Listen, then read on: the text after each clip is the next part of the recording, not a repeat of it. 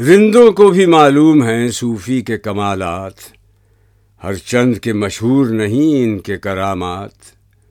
خود گیری و خود داری و گلبانگ بانگ آزاد ہو سالک تو ہیں یہ اس کے مقامات۔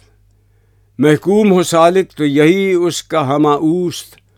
خود مردہ و خود مرقد و خود مرگ مفاجات۔